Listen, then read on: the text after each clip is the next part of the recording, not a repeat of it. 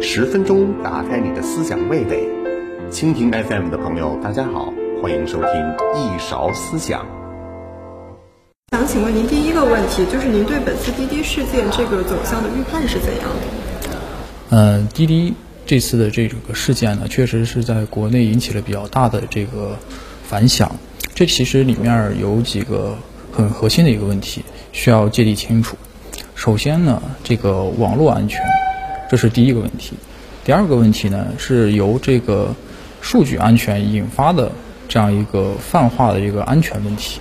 啊，我们可以看到，就是现在在这个讨论的这个过程中啊，就是这个数据安全、网络安全，它都是混在一起在聊的，但其实这两者呢，它有互有交叉，但是其实仔细甄别呢，它是有一定的区别的。就比如说最新爆出来的这个，就是关于这个过度采集用户数据的这个问题，它就涉及的是一个数据安全问题。那这个数据安全有一些，比如说涉及到一些重要数据的这个未经审查的出境，那就涉及到这是一个网络安全，是一个国家层面的一个安全层面的问题。从目前的这个已透露的信息来看，这个滴滴目前的这个安全问题主要是在数据安全。这一个层面的问题，啊，所以呢，就是后续在这个就是已公布的信息也可以看到，就是说在这个层面呢，滴滴也接受了监管部门的这样一个审查，然后后续呢，主要也会在这样一个数据合规的这样一个层面呢，展开进一步的这个整改工作，啊，主要就是这些。谢谢老师。那第二个问题是，滴滴事件之后又有另外两个跟这种交呃交通有关的 APP 被处罚，但是 Boss 直聘我们看到是跟这个不太相关的本轮审查的一个 APP，那它的这个大数据有什么特别的地方？因为 Boss 直聘呢，它是一个求职类的一个 APP，其实这个数据它的这样一个信息的一个价值，或者说进更进一步是一个情报层面的一个价值，它其实是就是主要是跟用户相关的。呃，出行这是一个方面，包括这个搬运行李啊，就是这个这个其他两个 A P P，它也是围绕这个数据方面的这样一个不同层面应用场景的一个采集，而这些数据在这个经过加工以后，怎么样产生其他的价值？这个其实呢，就是不是局限于某一个场景，其实在这个呃 Boss 直聘的这个就是数据的这个相关的审查的这个过程中呢，它其实也可以采集到大量的。基于这个用户的很多高价值的这样一种数据，呃，特别是关于很多这个人的这个求职方面的数据呢，它其实是有可很多可以分析的点的。所以呢，就是如果一旦这方面的数据泄露了，其实，呃，对于这个就是每一个用户的最基本的这样一个就是信息权利的保护，它其实都会受比较大的影响。也就是说，其他的 APP 其实比较注重的是国家安全层面的，但是对 Boss 直聘来说，可能就是本来它的处理也是针对个人权利层面的一个问题。嗯，其实就是因为它是它这个有一个很聚焦的一个点，其之前的其他的是一个行程、道路和地理信息方面的一个识别，但是那个 Boss 直聘呢，它是关于人才的一个重要的甄别，特别是对于这个很多的这个呃人才的一些就是。职场的一些信息，其实如果仔细去挖掘的话，它其实是有很多信息使用的用途的啊。谢谢老师。那第三个问题是，滴滴这次出事儿，大家都觉得是说它选择 IPO 的地点不太慎重，就是。呃，跨国公司的日常经营其实也会涉及到这种数据不安全的问题，比如说在中的美国企业向美国政府提供数据，或者美国政府要求中国在美的子公司来给他提供一些数据。呃，首先需要这个区别一个概念，就是这个呃，作为上市公司，它是有信息披露的义务的，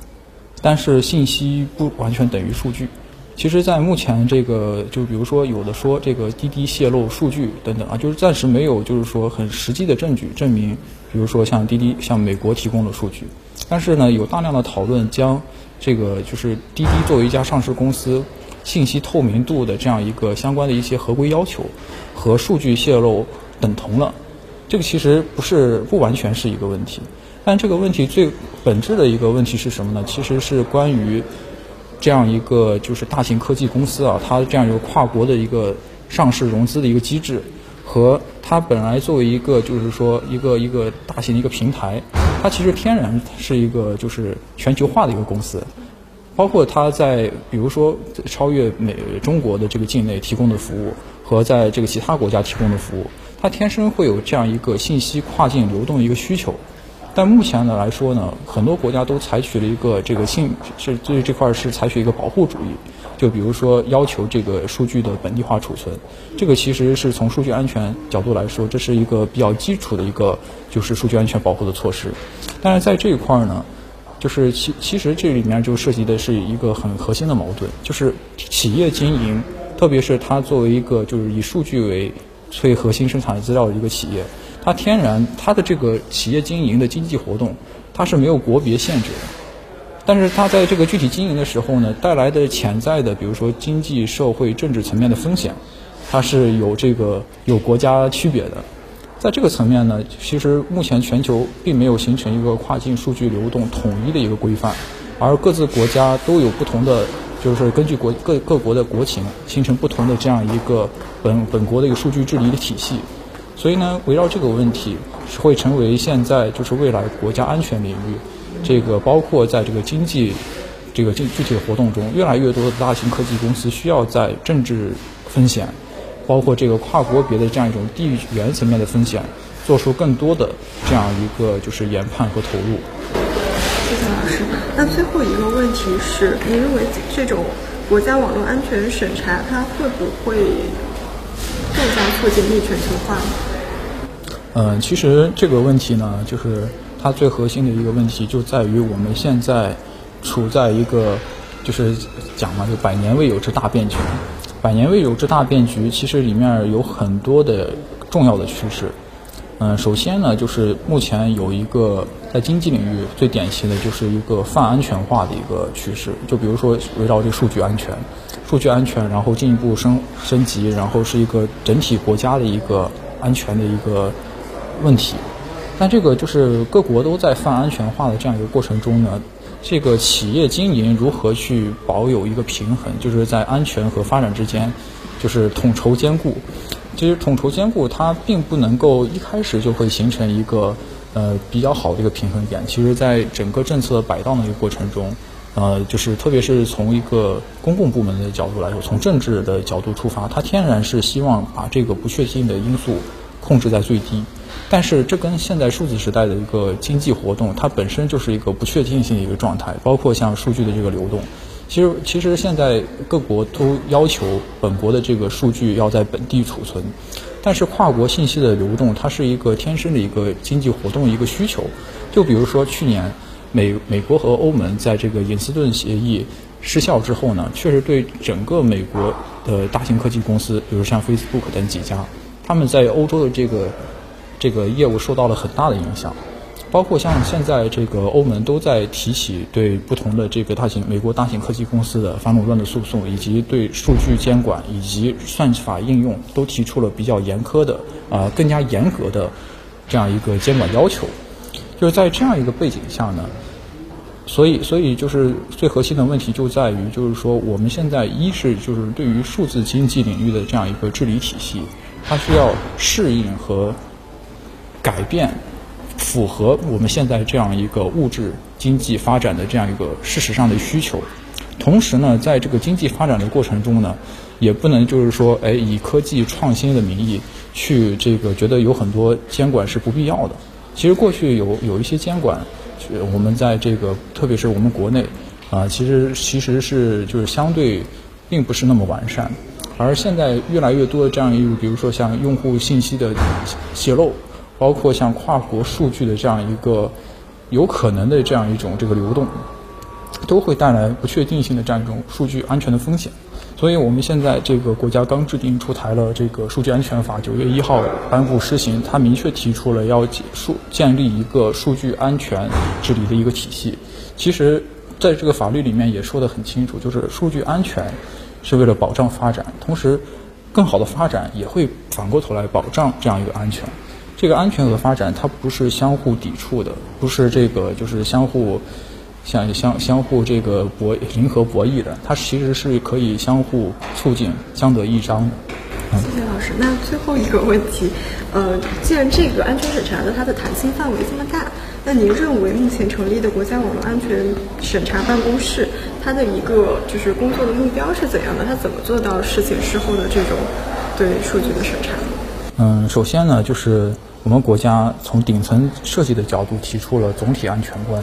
这总体安全观其实它的内涵是比较丰富的，包括像今年的这个国家安全日，它将这个就是安全学作为一个新的一个重要学科，然后进行整体一个研究。而且包括像这个就是像数据安全法里面也提到了，就是围绕这个数据安全治理体系的这个建构，它需要在国家安全的这样一个工作机制下，然后逐渐的完善。其实目前来说，国我们的这个安全机制。的这样一个建设，它还属于一个未完成状态的一个过程中，它还是一个建构的状态，它并没有就是说已经形成一个很成熟的、很完备的，就是有有一系列工具箱，然后出什么事情啊都有相应的应对的这样一个状态。因为其实未来会发生什么事情，每一天都在变动中。因为我们现在这个安全的这样一种呃风险或者说这个需求，在无时无刻的在发生新的变化，而这个变化并不是过去。这个政府部门或者说公共公共这个组织里面，它很适应的这样一个安全变化，而它是采取的是一个相对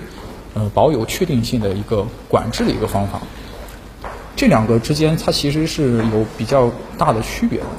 所以从这个就是您刚才问到的这个具体，它现在这个机制，它还是属于一个建设的状态，同时它还在适应我们现在社会所谓的百年未有之大变局。在安全领域的这样一个不断新发生的变化，然后在后续的这样一个具体的机制的形成，它其实是有很多板块的。比如说国家国家层面的安全，包括呢就是在这个企业数据合规层面的一个安全，以及跨境数据传输这个方方面，它有一个安全审查。这些审查机制它都在建立的过程中，而且就是遵循怎样的一个规则，它也还在一个探索的过程中。理性观世界，自信看中国，深度知识尽在观视频。